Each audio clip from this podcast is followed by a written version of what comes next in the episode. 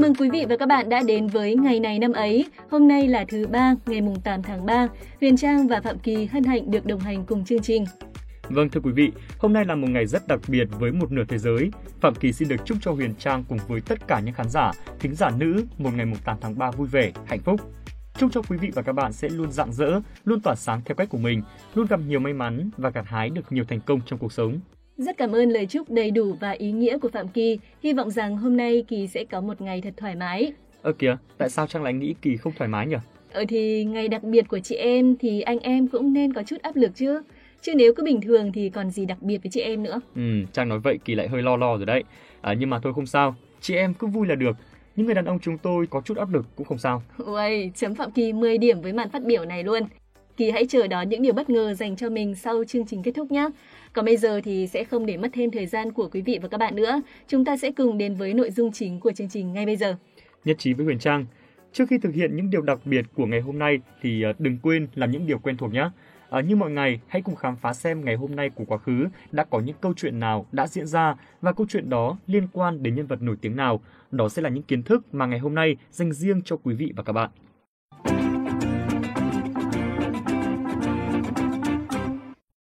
Lý Công Uẩn, vị vua đầu tiên của triều đại nhà Lý trong lịch sử Việt Nam, sinh ngày 8 tháng 3 năm 974.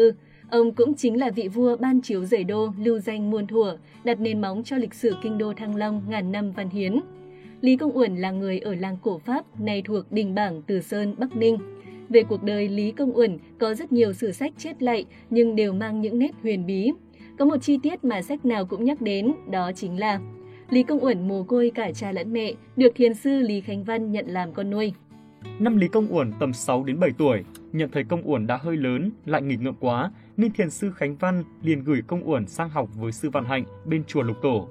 Lý Công Uẩn tư chất thông minh, sáng láng, được sư Văn Hạnh khen không phải là người thường, sau này lớn lên tất có thể giải quyết được mọi việc khó khăn, làm chú trong thiên hạ. Năm 20 tuổi, Lý Công Uẩn được sư Văn Hạnh tiến cử vào triều, ngay bắt đầu sự nghiệp bằng việc làm võ tướng dưới thời tiền Lê. Vào năm 1005, khi Lê Hoàn mất, triều đình tiền Lê loạn lạc vì các con tranh giành ngôi báu. Năm 1006, Lê Long Việt giành được ngôi vua, trở thành vua Lê Trung Tông. Tuy nhiên, chỉ sau 3 ngày, ông đã bị em trai Lê Long Đĩnh giết hại và giành ngôi. Lúc đó, các quan đều sợ hãi bỏ chạy, chỉ có Lý Công Uẩn đến ôm sắc vua Lê Trung Tông mà khóc. Lê Long Đĩnh không trị tội ông mà còn khen ông là người sống trung nghĩa. Lý Công Uẩn tiếp tục được trọng dụng và được phong là tứ xương quân phó chỉ huy sứ.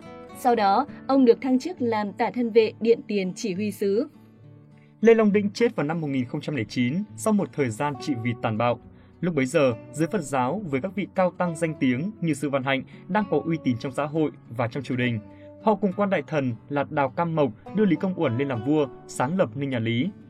Nhiệm vụ hàng đầu của Lý Công Uẩn lúc lên ngôi là chấm dứt tình trạng khủng hoảng chính trị đã kéo dài qua mấy triều đại, đồng thời định hướng đặt nền tảng ổn định triều đình để phát triển bền vững đất nước. Và việc đầu tiên ông chọn làm cho quá trình đổi mới đó là rời đô từ Hoa Lư về thành Đại La.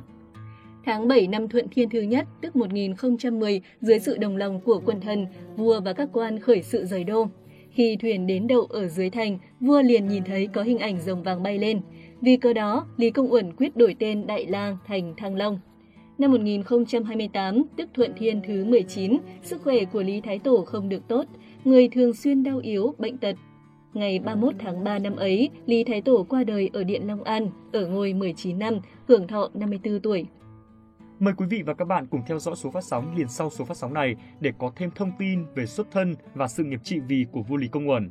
Còn bây giờ, chúng ta sẽ cùng chuyển sang thông tin tiếp theo.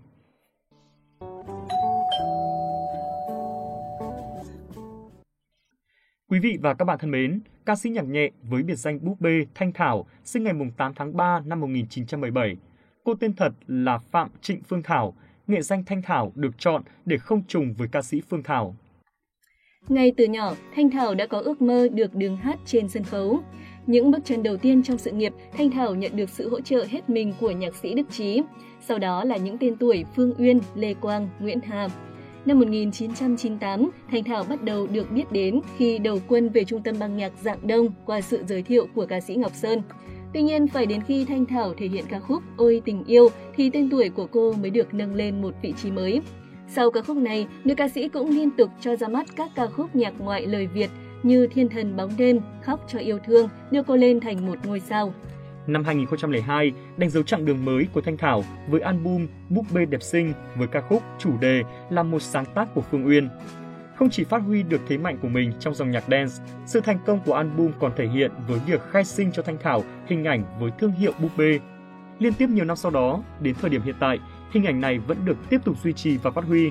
Búp bê biết yêu, búp bê không tình yêu, búp bê happy, búp bê con trai và búp bê buồn. Trong năm này, cô đã được sướng tên tại Làn Sóng Xanh, một trong những giải thưởng danh giá lúc bấy giờ trong hạng mục ca sĩ được yêu thích nhất. Tên tuổi của cô được vinh danh cùng nhiều ca sĩ hàng đầu thời điểm bấy giờ như Thanh Lam, Mỹ Linh, Hồng Nhung, Cẩm Vân, Lam Trường. Những năm sau, Thanh Thảo cũng cho ra những sản phẩm gặt hái được rất nhiều thành công như khúc Biệt Ly, Xót xa, Người ra đi, Người ở lại.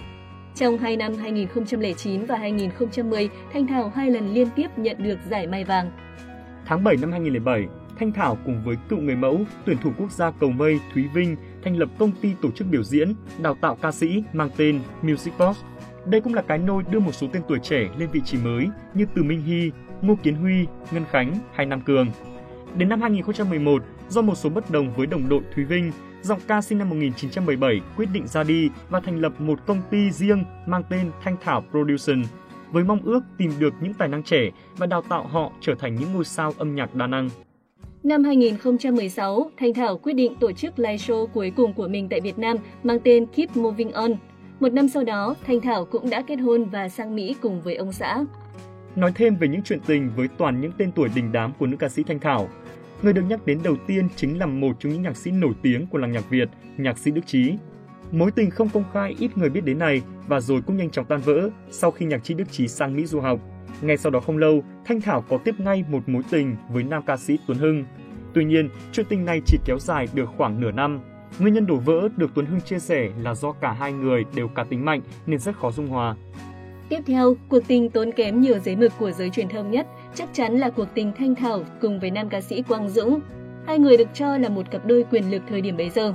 Tuy nhiên, sau 4 năm yêu nhau, hai người đã chính thức nói lời chia tay với nhau. Sau cuộc tình với Quang Dũng, Thanh Thảo bước chân vào câu chuyện tình với một doanh nhân triệu phú là tổng giám đốc công ty bảo hiểm hàng đầu Anh Quốc tại Việt Nam. Tuy nhiên, câu chuyện cũng chẳng đi được đến đâu và nhanh chóng tan vỡ sau khi cả hai đính hôn. Sau khi trải qua nhiều sóng gió trong cuộc sống, Thanh Thảo đã bất ngờ công khai hẹn hò với bạn trai doanh nhân Việt Kiều, Tom Hen. Hai người về chung một nhà năm 2017 bằng bữa tiệc báo hỉ ấm cúng với những người thân thiết. Năm 2018, cặp đôi đón con gái đầu lòng là Talia. Cuối cùng, sau nhiều mối tình không đi đến cùng, Thanh Thảo đã tìm được bến đỗ hạnh phúc của cuộc đời mình. Hiện tại, cô đang có cuộc sống viên mãn cùng với chồng con.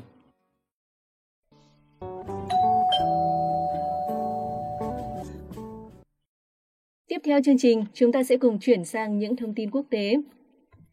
Đầu tiên sẽ là một thông tin gây chấn động trên thế giới, đến nay vẫn là một sự ám ảnh không thể quên.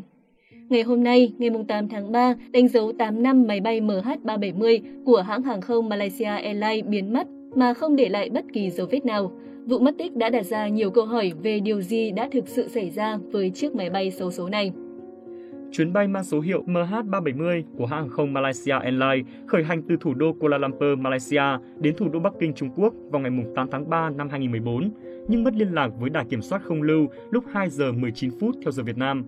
Đến ngày 15 tháng 3 năm 2014, Thủ tướng Malaysia Najib Razak xác nhận MH370 chuyển hướng quay ngược về khu Bắc Malaysia tới Ấn Độ Dương và bay thêm ít nhất 7 giờ kể từ khi mất tín hiệu với mặt đất. Tín hiệu tự động cuối cùng của máy bay được phát đi lúc 8 giờ sáng, được vệ tinh tiếp nhận nhưng không có thông tin về vị trí máy bay. Trên chuyến bay mang số hiệu MH370 có tổng cộng 239 người, bao gồm cả thành viên phi hành đoàn. Phần lớn hành khách khác trên chuyến bay đều mang quốc tịch Trung Quốc.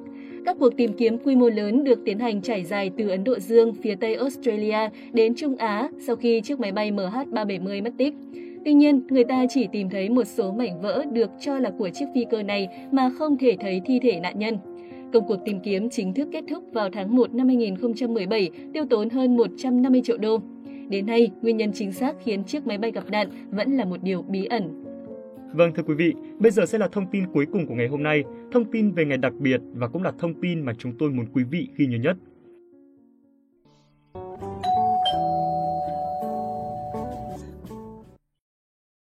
Vâng, như đã nhắc ở đầu, hôm nay là ngày Quốc tế Phụ nữ, ngày 8 tháng 3.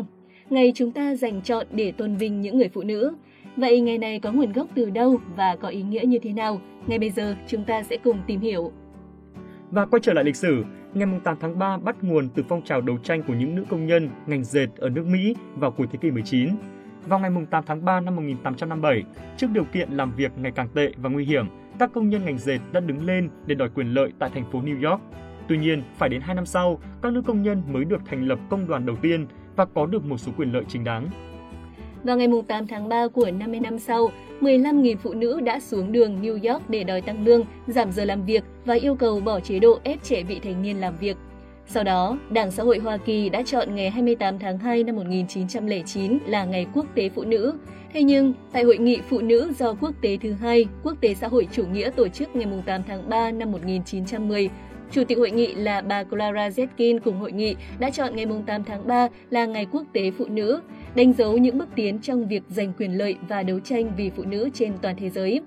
Theo đó, hội nghị cũng đưa ra khẩu hiệu Ngày làm 8 giờ, công việc ngang nhau, tiền lương ngang nhau, bảo vệ bà mẹ và trẻ em để làm tôn chỉ chung. Từ đó, thế giới dần công nhận ngày 8 tháng 3 là Ngày Quốc tế Phụ nữ. Riêng tại Việt Nam, ngày 8 tháng 3 trở thành một dịp để nửa kia thế giới được tôn vinh hơn nữa trong tất cả mọi lĩnh vực, tầng lớp. Ngoài ra, có một điều mà ít ai biết là ngày 8 tháng 3 còn được lựa chọn là ngày kỷ niệm cuộc khởi nghĩa của Hai Bà Trưng, hai vị anh hùng dân tộc có công đánh đuổi giặc ngoại xâm vào năm 40 đầu công nguyên. Thông tin vừa rồi cũng đã kết thúc chương trình ngày này năm ấy hôm nay. Cảm ơn quý vị và các bạn đã quan tâm theo dõi. Một lần nữa xin được chúc một nửa thế giới có một ngày mùng 8 tháng 3 tràn ngập niềm vui và hạnh phúc. Còn bây giờ thì xin chào và hẹn gặp lại.